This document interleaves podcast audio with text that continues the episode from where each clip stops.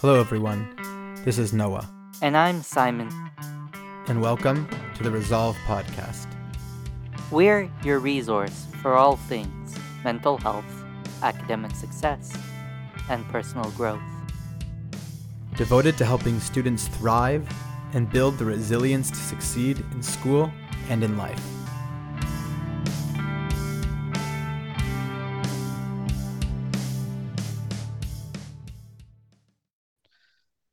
Okay, Dr. Daniel Wendler, thank you so much for coming to speak with us today. It's a pleasure to be here. My bio says we have you as a two time TEDx speaker, a psychologist, best-selling author. I know that you have a, a diagnosis of autism, have been working on the challenges of that and really helping people through and through, not only in you know in in the speeches that you've made, but on one-on-one therapy. You're doing a lot of amazing work, and we're so excited to be able to speak with you. So thank you. Just tell us a little bit. Just introduce yourself a little bit, however you you like to, besides the sort of bio part. Tell us a little bit about yourself.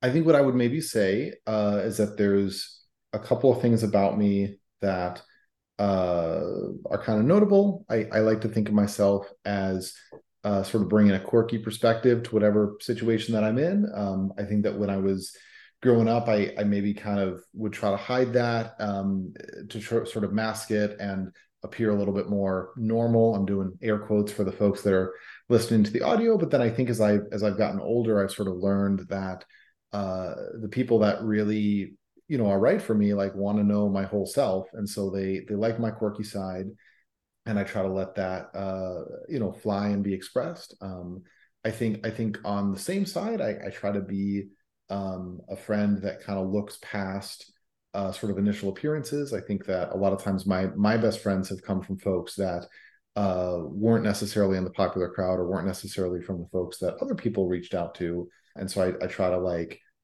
you know look past that when and and and look instead to like character, compassion, things like that. And I'm kind of a nerd, like video games, like Dungeons and Dragons. So maybe we'll throw that in there too as a part of what I am outside of my professional bio. For sure. So just tell us a little bit about uh, uh, your excellent TED talk in 2018, What Being Autistic Taught Me About Being Human. Just tell us, you know, in your own words, not uh, obviously a copy of that, your mm-hmm. story about your experiences being on the spectrum and how you navigated it. You mentioned something about masking, which is trying to fit mm-hmm. in. Tell us a little bit about your experience from an internal perspective, how you handled that. Yeah. So I, I had you know, I grew up in the 90s, and that was sort of before autism was really widely understood. Um, and so I had a lot of struggles growing up socially that that like my parents, that the you know the schools, whatever, they didn't really know what to do with it. Um, I would um, really have a lot of difficulties with bullying. I would have a lot of difficulties with uh, sort of fitting in and trying to make friends.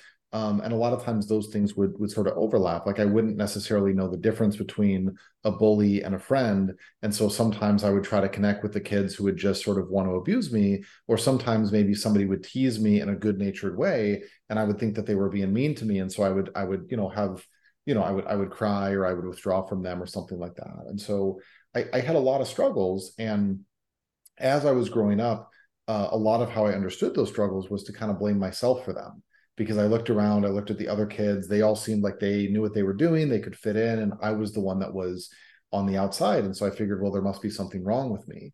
But then when I um, when I went to uh, high school, or actually just before high school, my parents, who had been, you know, this whole time trying to figure out what was going on and get me the right supports, uh, they got me in with a specialist psychologist who was able to diagnose me with what was uh, Asperger's at the time. Uh, that's no longer a diagnosis you can get, so I'm I'm vintage. I like to say, but um, diagnosed me with Asperger's. And that was this huge eye opening experience for me because I realized it's not that I'm bad. It's not that like just my soul is unlikable to other people. It, it's that I don't, I don't really know the rules of the game. I don't really know the social schools. I don't really know you know like, like, there's this universe of skills of conversation body language etc that everybody else is following along and that's how they're able to be successful. And i just don't have those skills. So it's not like there's something wrong with me. It's just it's just a thing that i don't know. And like i always love learning. And so then i started learning. I started studying. I started teaching myself. Um, I, I started studying social skills at the same time that i started to study spanish. And I didn't keep up with my Spanish studies, so don't don't try to you know asked me to translate for you. But uh, you know, I, I found a lot of similarities in that you know you could learn to communicate with other people. You just sort of had to learn the rules of the road. And as I started to do that, I started to really expand my ability to connect with other people um, and find just a lot of wonderful connection. But then as I went through that process and as I started to connect, what I discovered is that the challenges that I had of of connection and relationships and loneliness that that I thought were sort of like just my own problem, uh, they were actually things that everybody struggles with. Um, I, I, read an article the other day that said that we're in a loneliness recession, um, and you know, not a financial one, but a, but a loneliness one. And we've heard about like the loneliness epidemic. I think that a lot of people really struggle with friendship, with connection, and so I, I kind of like my my TEDx talk was to kind of take sort of what I had learned from my own journey towards connection and relationships and be able to say, hey, this is something that everybody can benefit from. All of us, you know, need friends and deserve to reach out and find people who will accept us. And all of us can be a friend. Everybody has the power to reach out and be a friend to somebody else that might need it. And doesn't matter if you're autistic or not. And so that was the big message of the TED Talk. Wow. I want to I want to pause for a second and go back to the time before you really had those skills. Mm-hmm. What do you understand about the development of your brain and and and that there was missing gaps? How did how did as far as you understand today, how does that happen?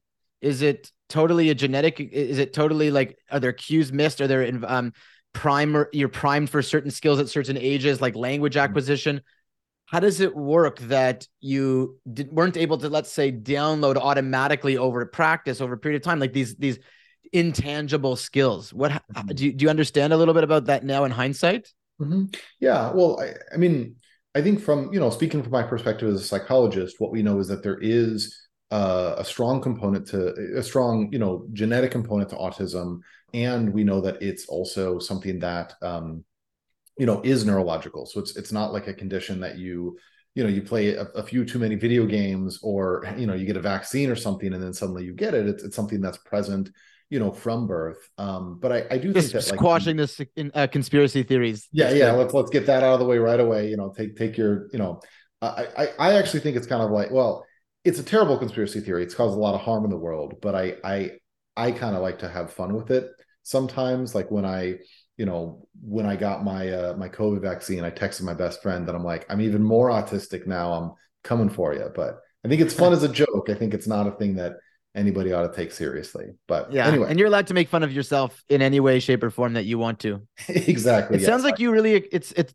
the only way to be able to poke fun at yourself in such a advanced and mature way is when you've accepted yourself i think. When mm-hmm. when you know who you are what your strengths are what your weaknesses are sounds like you, you've done a lot of work on that. Yeah i i think so. And you know or, or really i've had a lot of work done with me. Like i i wouldn't say that it's a like i just went off to a mountaintop and meditated for a while and so and then i came back with the capacity to to self-love but really it it kind of took the form of a lot of people in my life offering me love and then me learning to kind of accept that and feel worthy of that. Um, and so I think to, to the extent that I was really involved in the process, it was really just like my choice to show up in those relationships and let myself be known uh, and and be loved. And then and then over time, I start to digest the like, oh yeah, okay, I guess I guess I really am okay as I am. Yeah. So I, before I took you on that short tangent, you were you were sort of building up the case of your understanding at a young age about your mm-hmm. experience mm-hmm. and your condition. Sure. Yeah. So I think I think what I would say is like, you know, for myself, like as an adult, as a professional, you know, obviously like I I you know I understand more of the complexity of it. Like I understand, you know, how it how it's it's you know genetic. It's a way that your brain is wired at first, and then and then also kind of like through your your life and through the experiences that you have um, I think that you will either maybe learn ways to like, uh, you know, cope with it and manage it, or or you won't have that. And then we also have um, th- th- there's this idea called sort of like the environmental model of disability, and it's basically the idea that like if I if I use a wheelchair and I live in a town where everything is is on stairs, then my wheelchair really affects me quite a lot.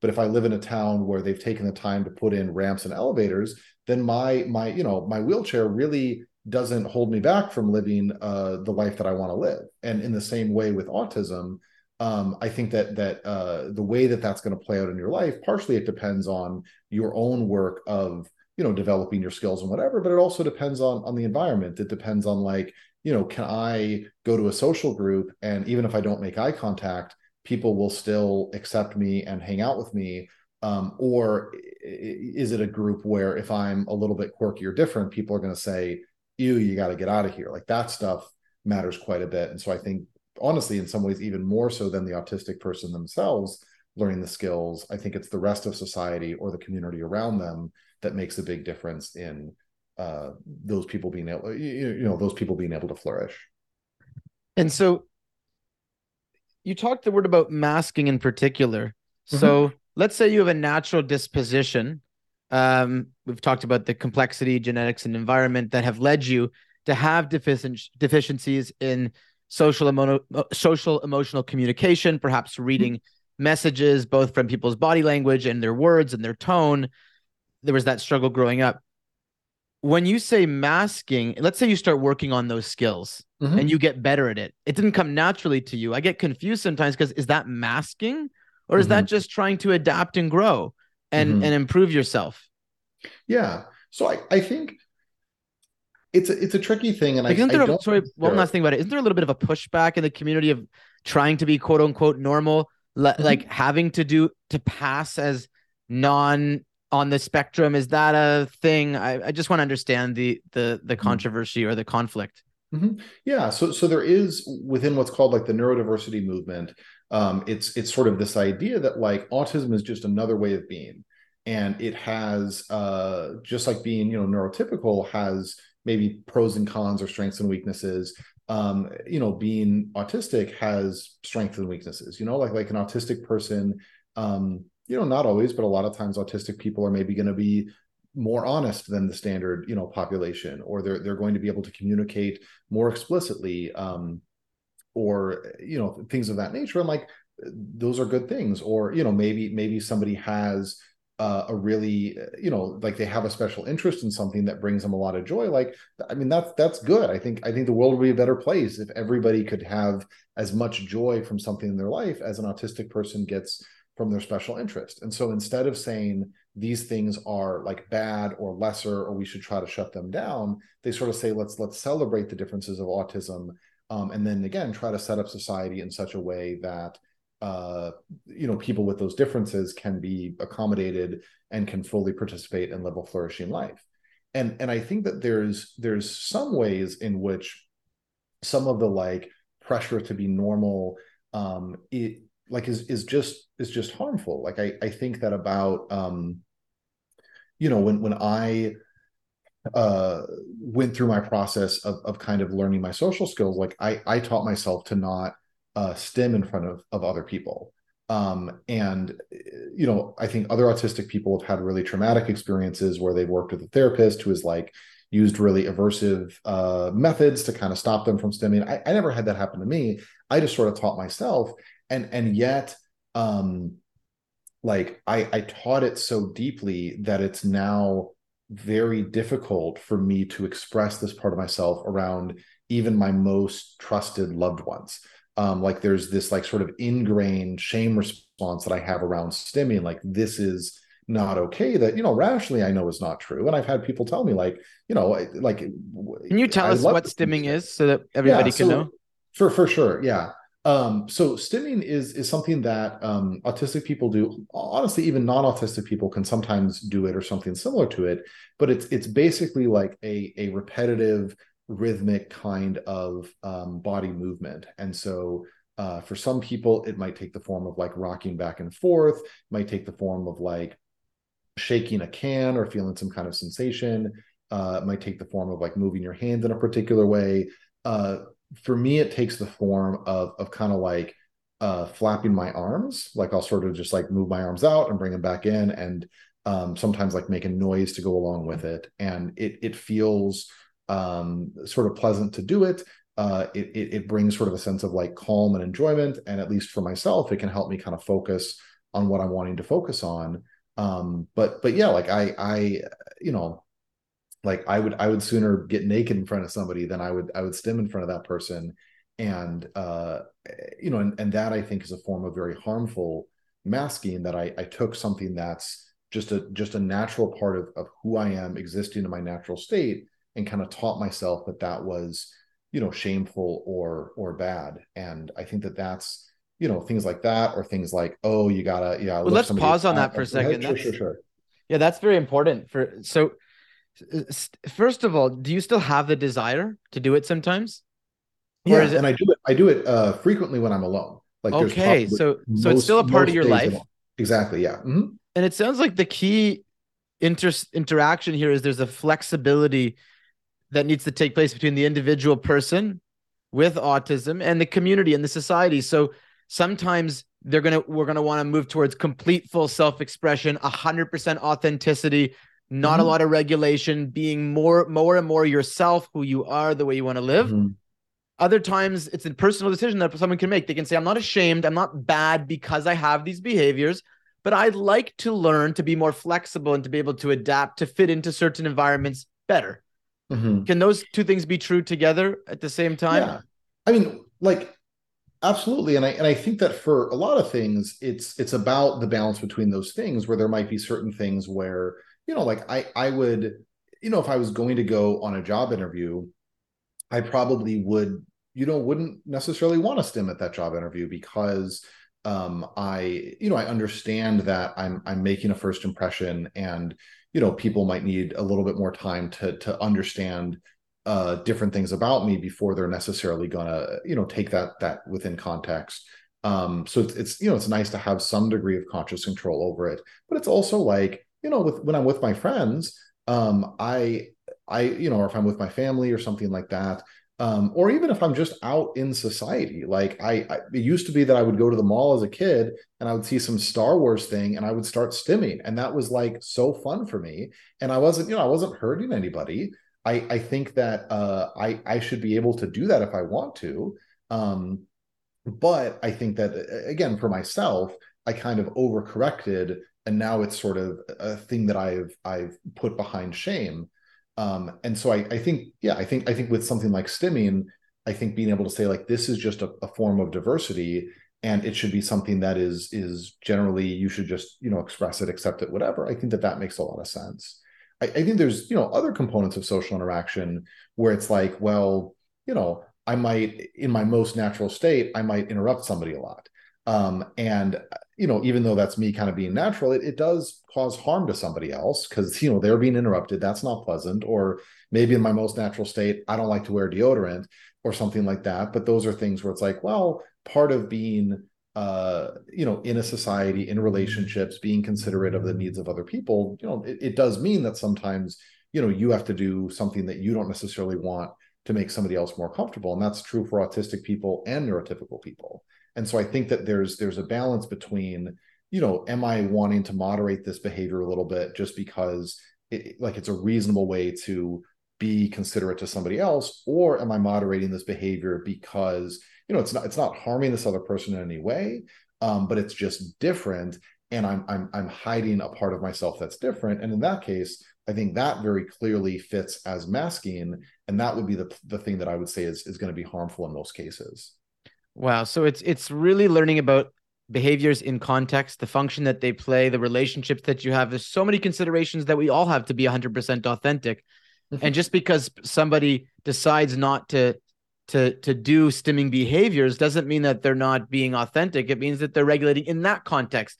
But maybe there's other places like for yourself you've talked about there's no reason why i shouldn't be able to do that with my family or my mm-hmm. friends or when i'm in certain situations. And that's something that you overcompensated for and now you're going to maybe i don't know we, we we didn't decide that you didn't decide anything but you might be working on reducing that shame by taking those risks knowing that people will just accept you mm-hmm. um yeah. yeah that that sounds it sounds like it's a really delicate balance. You, you've mentioned your your pathway. You described it very much not individualistic, and the way your TED talk is framed is a be, some beautiful stories about friendship. Please please talk to me about the role of friendship, support, loved ones, care, and how they helped you get to where you are today. Yeah, so I think that there was kind of um, there's sort of three components to that, and I I, know that I tend to be a little worried, so I'm going to try to do the, the cliffs notes of each component, and then we can we can unpack whichever one is is. No, no, you share it as you want to. Okay, all right. Well, that's a dangerous thing to say to me. Um, we might. Be uh, I can, I can, while, I can, I can, I can speak back if I think it's too much. Okay, cool. Sounds good. So, so there's there's one component where where it was just sort of in the in the purely practical skills based way. Um, other people really benefited me. Um, like just as one example, when I was in high school, I would often watch movies with my parents and I would have the remote control. And when there would be something happening uh, that I wouldn't understand, I would pause it and I would be like, wait, like they, they were fighting and now they're kissing. Like what what happened? Like, or you know, like th- this person said something and it sounded like a compliment, but now they're they're angry. What's what's going on? And my parents would be like, oh, well, no, like that that wasn't fighting, that was flirting, or oh, like well that that person said this thing, but it was actually sarcastic, and that's and then I'd be like, oh, and then I could like watch the scene again, and I could be like, oh, like I I get it, I get the the thing that I was missing, and that was a big part of my skill development or just other kinds of practical you know like there was one time that i like wore my shirt inside out to some class presentation. I had the teacher pull me aside and be like dude like if your shirt's inside out nobody's going to take you seriously. And i was like oh like i didn't know that. Um it, it feels fine to me but i i'll change my shirt. And so i think just having that practical feedback just like learning any other kind of skill was necessary for me um, I think there was another component, which is sort of what we talked about before, which was sort of like the the ability to like self love and and accept that I I belong somewhere. Um, I I think a really notable example of this was there was this one time when I was uh, going to uh, like a social event with my church youth group, and everybody else was like doing activities, they were having fun, and I was just sort of like sitting by the snacks and just sort of doing nothing. My youth pastor came up to me and he's like, Daniel, this is your youth group. Like you, you have just as much of right as anybody else to go join a game or whatever. And I was like, like I like I never thought of that. I'd always felt like there was me and there was everybody else rather than me being able to belong and be valid. And so then I was like, okay, I'm going to go play some volleyball. Um, and so that was a part of it. And then I think that the the other part that was important was was just kind of like the joy of friendship or the joy of connection.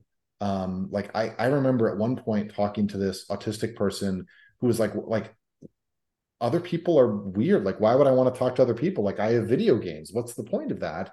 But then like they had never really had a friend. They had never really had a positive social experience. And it's kind of like you know like i love ice cream but if i've never eaten ice cream in my life i might be like why would i want that? That's kind of weird. You know came out of a cow. Gross um, but but because I had had those experiences, that was part of where the motivation came from to be like, even though I might have some social anxiety here, I'm going to push through that. Or even though I might have had a bad experience where this person did reject me or or I offended somebody or whatever, I'm, I'm going to try again with somebody else because I, I know that this can be good and that motivates me to keep going.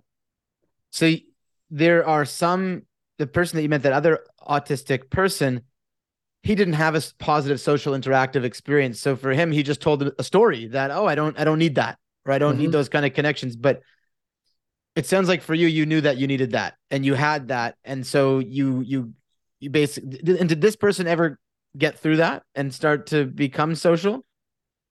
I hope so. I don't know. It, it was somebody that I, I came across online and we had like one conversation and that was it. Um, so I don't, I didn't. But that's really hard that mm-hmm. there are some individuals that they've told themselves and, and again everybody's different some people might only need like a very small amount of social interaction but they just told themselves i don't need that but you're the way you describe things are so interpersonally mm-hmm. it's hard to imagine your life without that mm-hmm. yeah and I, and I do like i mean i think it's like you know maybe there's some you know biologist that's listening to this that's going to tell me that i'm wrong but my understanding is like you know every living being on earth needs water. And you know maybe maybe you're like you know a camel and you don't you know need it that often or maybe you're like a you know a fish and you got to have it around you all the time but like everybody needs it to some extent. You know there's there's you can't just be like i'm never going to have water at all. And i think that social relationships are the same way. Like i think it's totally valid if you're the sort of person that's like man i, I just want to have one or two close friends or i just want to you know hang out with people you know a couple times a month or whatever like that's that's what works for me you know or if you're like i want to i want to be at a party every night all of those things are okay but the place where i would call the yes is if you're like yeah i don't need anybody um like my my that autistic person that i talked to he was like I have three monitors, like three monitors, a top of line gaming computer. Why would I need other people? And I'm sort of like, it doesn't matter how many monitors you have, doesn't matter what kind of graphics card you have. Um, you need at least some amount of, of real relationship in your life. I, I would say that that's just an essential human need like food or water. Can you tell us one of the stories uh, in particular in your college career, I believe, mm-hmm. um, where people really stepped up and brought you in and and and helped you. You you told basically you told your story up until university. Um, mm-hmm. So tell us, continue your story a little bit. Yeah. So I think I think if I'm going to talk about college, I I think what was um, really notable to me. I, I think in high school that was sort of the time period where I kind of learned that I could be social by like really working at my social skills, really um, you know like like really putting in this effort to understand other people and provide value to other people like in high school i ended up being the guy that would give dating advice to everybody else which was ironic because I, I didn't date in high school. Um, but like everybody else would like come to me with their girl drama and i would be like okay i'll, I'll i don't know what i'm talking about but i'll do my best. So like i i found this role in the group where i could like provide a lot of value and that allowed you know and, and I, I sort of was like okay that allows me to be accepted. Um you know, looking back, I don't think that that was actually the case. I think people just liked me for me, but like the story that I was telling myself was I figured out how to be useful, therefore they keep me around. But then in college, um, like I wasn't useful. I mean, like I'm sure that I I did some things that were that were contributing, but I I found this group where I didn't really have to be the one to, you know, organize the social gathering. I didn't have to be the one that was the go-to guy. I, I could just sort of be with the group and they would be happy to see me, happy to include me, happy to invite me, happy to, you know, share their lives with me. And so that was, I think, some of how I started to recognize this this value of like, um, yeah, like again, social skills are valuable, and there's sometimes where you want to be, you know, they help you connect with people, they help you be considerate, they help you whatever. But that, but but the core person that I was was still a good and lovable person even on the days that I was awkward, even on the days where I didn't mask, et cetera. And that was that was a lot of the value I got from college. And how did you, given that you've been working on, you've been basically working on this your whole life almost, or for mm-hmm. most of your adult life, how did that impact your decision to want to go into to become a psychologist? Yeah. So psychology really took me by surprise um, because I, I took one psychology class in college and I hated it it was it was about like you know studying rats in a maze i'm like that sucks it was about like how many candles you have to light before the human eye can perceive the difference i'm like who cares? Uh, it just seemed very you know like psychology as a field seemed kind of pointless to me. And then like being a psychologist or being a therapist seemed sort of like stuffy. I was like i'm going to be in a little small office and wear uncomfortable pants and like you know like it just it just seemed limiting to me. But then what i what i found um, so I was actually a business major um, and, and a Spanish major, not a not a psychology major. But then what I found like a couple years out of uh, college is I started my website, improveyoursocialskills.com, where I was just sort of trying to share what I had learned about social skills and connection with other people. And it like really took off. And I had a lot of people send me emails that were like, this is really helpful for me. I did some one-on-one social skills coaching with people and I could sort of see the difference that like working with them, giving them advice could do. And I was like, okay, I'm kind of at a crossroads because I could either just let this be this website that I made and then I just sort of let it go and I keep pursuing this life of business, or uh, I, I could actually like really double down on this. I could really, you know, I could be instead of just some guy on the internet, I could have some real credentials, some real experience. Um, I could I could speak from a place of authority and and then I'm like, okay, if I want to do that, I got to be a psychologist. And I'm like, shoot, I got to be a psychologist. And so I, I find, I, you know, I kind of, you know, did the process of discernment, realized that that was the path for me, um, and ended up, uh, you know, pursuing that. And then once I actually got into grad school, like, you know, once I started to see clients, I was like, oh, like therapy is actually this really beautiful, incredible thing. And I was misunderstanding it. Um, and and and I think I, I made a lot of peace with that pathway. And now that I've switched to just doing online therapy, I can wear whatever pants I want, and so I don't have to wear the uncomfortable, you know, pants anymore. So bonus. It's great. So now you are practicing. You still are very involved in social skills, but mm-hmm. improving social skills. But you're you're you're as well in a, in a professional role as a psychologist. Mm-hmm. Tell us a little bit about the social skills. Tell us, you know, how how they've impacted, you know, how how everybody, both people on the spectrum, not on the spectrum, um, how you you know how you teach those, how it works, what some of them that we can learn uh, mm-hmm. today, anything like that. Mm-hmm. Yeah.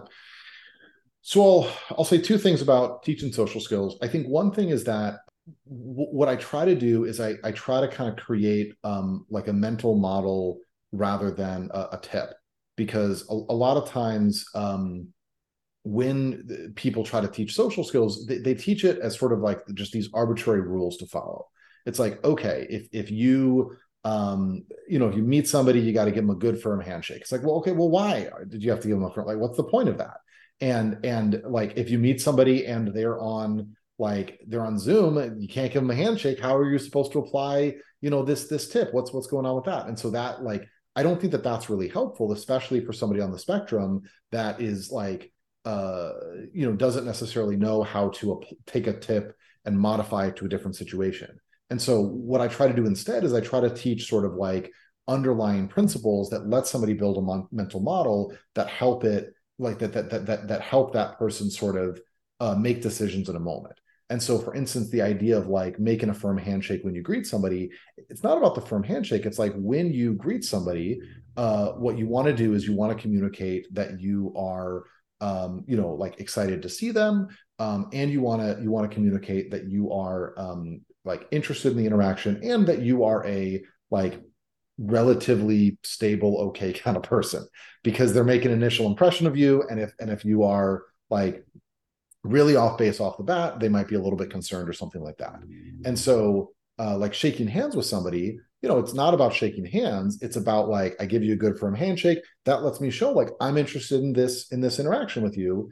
And that is you know that's going to make you feel good. That's going to make you want to interact with me. And so if I meet you on Zoom or something, I can't shake your hand, but I can try to find some other way to make that initial connection, show that enthusiasm, etc. Um, and so it's it's that kind of uh, model that that I try to use to sort of teach social skills. Um, but there's one other component that I would add, which is that what I found as I as I did this work, and especially as I did my psychology training, is that a lot of times people think that social skills are the problem when when really it's it's not about your interactions with the other person it's about your interactions with yourself. And so a lot of times somebody might have a, a, strong self-critical voice that is like i have to be perfect in this interaction. I have to be super charming. I've got to bring the leonardo dicaprio level of charisma and uh, you know and, and, then you put all that pressure on yourself and then of course you're gonna you're not gonna live up to that standard because you know i'm sure even leonardo dicaprio has his bad days right? Um, and so i think that that part of what i do when i work on social skills with somebody is to try to determine do you actually need to build your social skills or is the work a little bit more accepting yourself as you are and being willing to just show up fully just as you are? Um, because oftentimes that's actually all you need to be able to connect with people i would say then it's almost to me they all fall under fall under the category of social skills in some way but it sounds like one is perhaps dealing with social anxiety self-judgment judgment of others uh, we talk about it as like the pre-anticipation of social situations, the social event itself, regulating yourself in the social event, and then the post-event processing. Those categories that a lot of people are their social. It's not that they're lacking skills per se. There can be a deficit because of social anxiety. For example, somebody might know very well that eye contact is important and mm-hmm. to look at people and to balance looking at them and looking around them, etc but they're so anxious that when someone's looking at them, they're judging them in a negative way that they almost don't want to look. They develop a social deficit, but it's because of a social anxiety. Mm-hmm. So maybe it's what's really cool is that maybe with from a being a psychologist, you can work through all of it from very practical social skills to the underlying difficulties that people have socializing. Mm-hmm.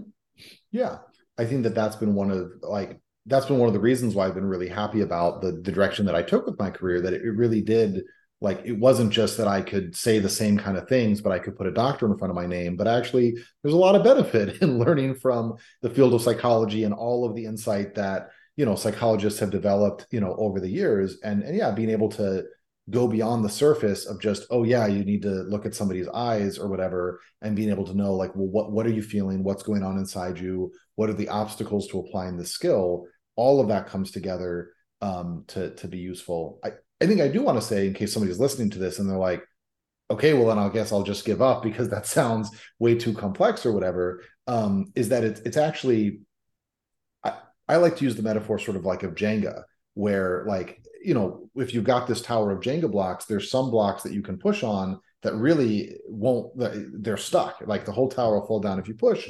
And then there's others that are easy to move. And sometimes as you keep playing the game, a block that was stuck before suddenly frees up and then you can move it.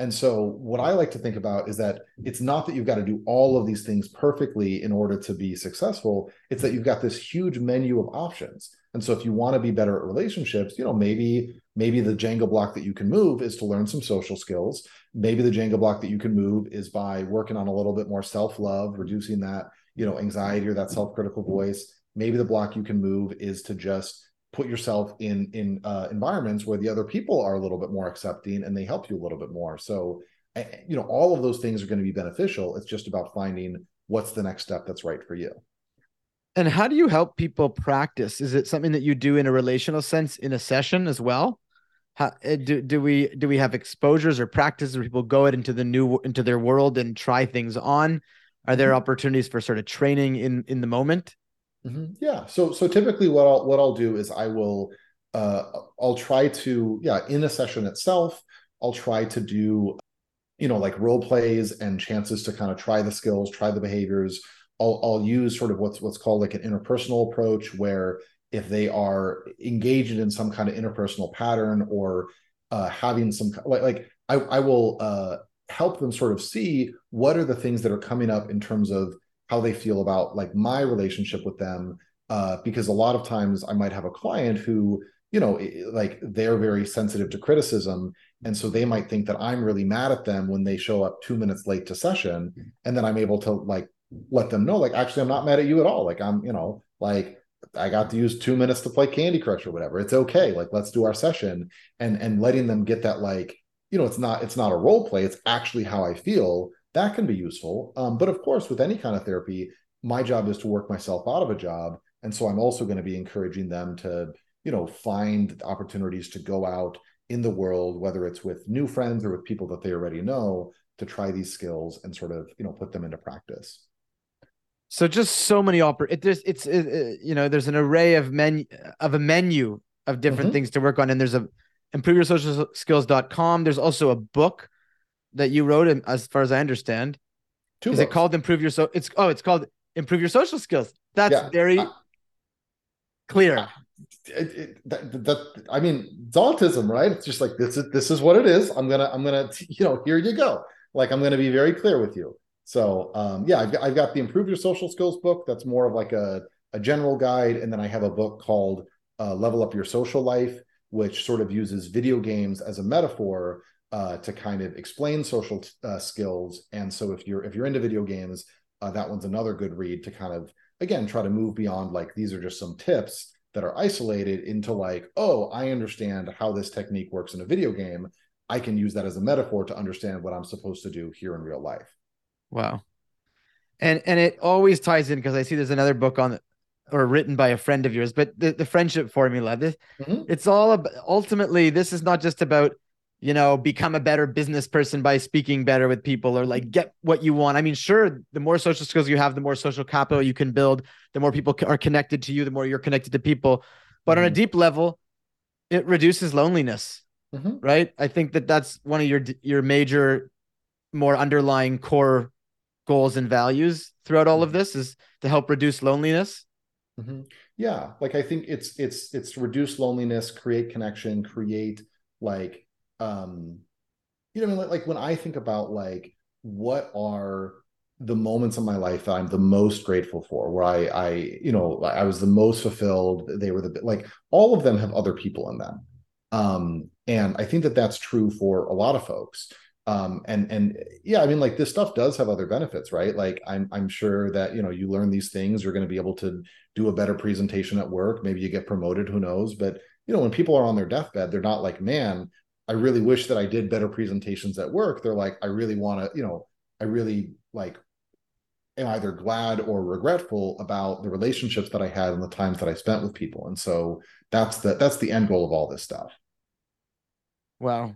So so many different ways to learn. Can you maybe just share with us one interesting I know you don't like to do it in this way because you have a whole system and there's I, I think you talk about more meta skills. But is there something that you think, you know, people coming back normal life much more social opportunities. Some people have been really shut away from social events. Is there just anything that you want to tell students about getting back to socializing, uh, dealing mm-hmm. with their anxiety? Is there like one thing that stands out for you that you really want people to hear at this moment? Mm-hmm. Yeah. So I think the be- the best thing that I would say is like if you pick the right environment to go out and and be social in, that's 80% of the battle right there. And I think sometimes what I find people do is they're like, oh, like I, you know, I went to the gym and nobody there wants to talk with me. And it's like, well, duh, because like they're not going to the gym to talk to you, they're going to the gym to like get their workout in. Um, or maybe it's like, well, I went to a bar and people are there, but like, you know, they're all drunk and angry all the time. It's like, well, you know, sometimes people go to the jar, they, they get drunk. like that's that's what happens. And so I think if you are like, I think if you can find a social environment to go to that attracts people who want to be social and people who maybe share your kinds of values, you are going to have so much of an easier time versus trying to make friends in in the wrong kind of environment. So if, if you're like, I really care about this particular issue, if you find a group that volunteers to help with that particular issue, get like, I mean, those are probably kind, accepting people because they're giving up their Saturday to volunteer. They care about the same issues you do. You're gonna like you're already like 80% of the way to making friends with them or you have a particular hobby you really love that hobby go find a thing that that does that hobby rather than just say oh i went out to some random place with people that i don't have anything necessarily in common with and those people didn't like me it's like well you're you're playing on hard mode there's no reason to play on hard mode like play on easy mode and um that's going to make everything that's going to be a multiplier effect on anything else that you want to try to apply it, it makes so much sense. There are game, there are easier environments that are more open, more receptive, more aligned with your values. And why, why do that to yourself? Why, mm-hmm. why put yourself into these situations? I mean, there's high, I agree, high percentage social situations where, yeah, you can't guarantee that, that it's going to work out, but at least then you can take the skills you've learned from, you know, Dr. Daniel's website and book and mm-hmm. everything and use it. Um, in the most maximally effective way. And that sounds like a really good starting point is to choose your your your risks, choose your environments wisely um, in getting started. I think that's that's something great for for us to learn. Lastly, you also um, do marketing for therapists. you do a lot of other things. So just tell us a little bit about how how that works for anybody yeah. that might be listening that's a therapist. For sure. So uh, my as I mentioned, like I was a business major um, in college, and so then when I got out of college, uh, I started working in online marketing. Um, you know, did that for a number of years, um, and then when I started grad school, I would I would talk to uh, like other you know students, and I would talk to therapists that had graduated and started their career, and all of them were just like terrified about the whole idea of online marketing. They're like, well, I you know I'm I, I like I know how to do therapy, but like how am I going to get people to find me? I got like like how do I do a Google? What's it? Should I be on MySpace? I don't know. And and so or you know, and so I'm like, I know these things. And so I decided to start a website, marketingfortherapists.org, where initially it was just supposed to be some free advice. I was like, here's some tips, like, you know, go do it yourself. And then what I found is that people would reach out to me and be like, can you help me? Can you do this for me? And I'm like, okay. And then over time, a lot of demand built up. Uh, I brought on some really expert members of a team to be able to offer like more comprehensive services. And so for therapists that want to uh, reach clients with online marketing with somebody who understands therapy, with somebody who's going to do it in an ethical way uh, that's clinically sound, that's sort of what I offer. And uh, you know, I, I, split my time between that and everything else, but uh, that's definitely a fun way to continue to use my my business skills and kind of serve my my colleagues in my profession and i think it's really an extension you're trying to help people get their message out there communicate mm-hmm. better um yeah. i think it's all i think your work is all interconnected in some in in some way but that that's amazing so any any words of hope that you want to share for the students listening who are, you know, you mentioned a great tip. Any any last things that you want to share to the students? Mm-hmm. Yeah. I, I think that the major like the major thing that I would say is that I've I've had multiple times in my life where I uh really wondered if there would be like a place for me where I could I could be accepted, where I could connect. Um, and sometimes even like if I had had previous times in my life where I had had good success, but then I I move or that friend group drifts apart or whatever, like there would be this old fear of like, what if that was the last time that'll ever happen and nobody will ever like you again? And it it, it creates this this desire to like avoid and withdraw and give up. And I think that the biggest message of hope that I would that I would give is that like, you know, regardless of who you are or um, what your experiences have been like there is a, a place where you're um, like you will be accepted and not just accepted but like but but valued and like a a deep contributor to the experience and the life of other people. Like you you will find people who are not just tolerant of you being around but people who are grateful to have you be around. And like you will be in some of the happiest memories that somebody else has in their life. Um, but the only way that that'll happen is if you don't give up and you keep, um, you know, putting one foot in front of another to try to find those spaces. Yeah, absolutely. And it just brings me up to one last thing that I wanted to make sure to get to, which is going back all the way to the beginning for you. Mm-hmm. At a younger age, and maybe this is another business that you'll eventually do, helping people, the generals, either schools or other kids, learn about autism spectrum disorders so that mm-hmm. they understand these people a lot better. I, I, I bet with very simple psychoeducation, I know that doesn't solve bullying. There's huge issues. I'm not, you know, trying to say that just a, a seminar or something would help. But I just wonder if people, you know, they sat down 10 year olds and talked to them and say, you know, not everybody's the same in these mm-hmm. situations. Here's here are some eh, patterns you might see in some of your friends. And that's okay. Like I, I just wonder if starting instead of it having to be so lonely for so long, you thankfully you figured it out and you had such a great supporting cast but i don't know that everybody will have that same experience hopefully they do mm-hmm. but maybe there's a few tips and ideas that that can easily be put into educational systems that could could help could help yeah. i don't know no absolutely like i i think that it's i mean i do i do think that i i have some hope for the next generation i i think that that is a value that is uh, being spread more widely. And I, I remember being at a social thing where there was a lot of folks in their 20s, and this one girl like pulled out like a fidget toy um, and was just sort of like using it. And then like everybody else was like, oh, what a great fidget toy. And, like half a dozen people pulled out their fidget toys and they were like talking about how it helped them with their anxiety or their ADHD or whatever. And I'm like, this is so cool. Like this is this is everybody just bringing their real self to this this social setting and like not being ashamed of it and so I, I do think that that like you know the young folks are kind of getting there uh, regardless but I, I do think that people that are that are you know older or or in positions of authority have a big role to play too. And honestly i don't know that there's a better idea than the one that you mentioned of like being able to have those conversations with your kids whether it's like you know kids that you're a parent of whether it's if you're a teacher you're an administrator whatever being able to just sort of say hey this is a thing that like can happen that that th- these differences exist. And and then also like modeling values right? Like how do we how do we feel about these differences? Are are they they something that we celebrate? Are they something that we accept? Are they something that we are like uh, maybe we'll tolerate that?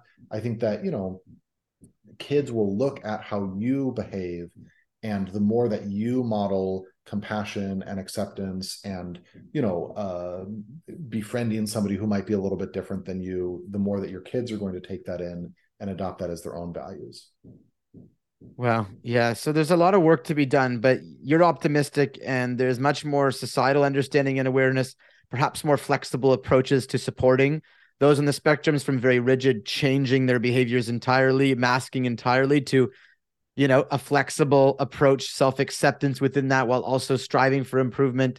Um, it's a big topic, and thank you so much for sharing both about your experiences with autism, uh, with the formally diagnosed Asperger's. That's a whole other question about how mm-hmm. people relate to that today. I won't. I, I won't get into that.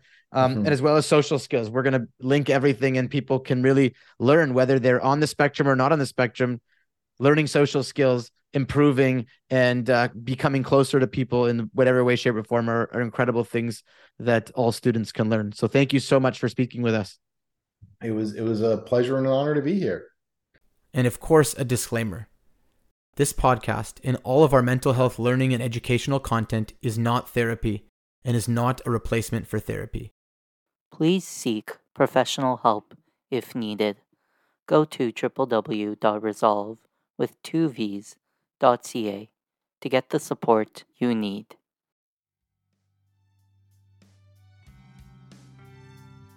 And that's all for now. We hope this was helpful in some small way.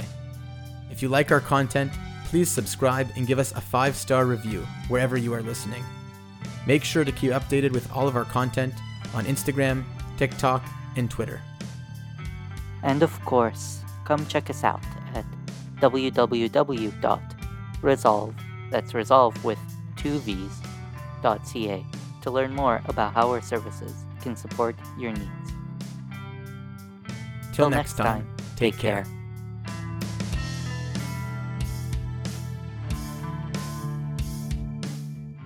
Theme song for this podcast is done by the band Mokuse no Maguro in their song Midnight Empty Street.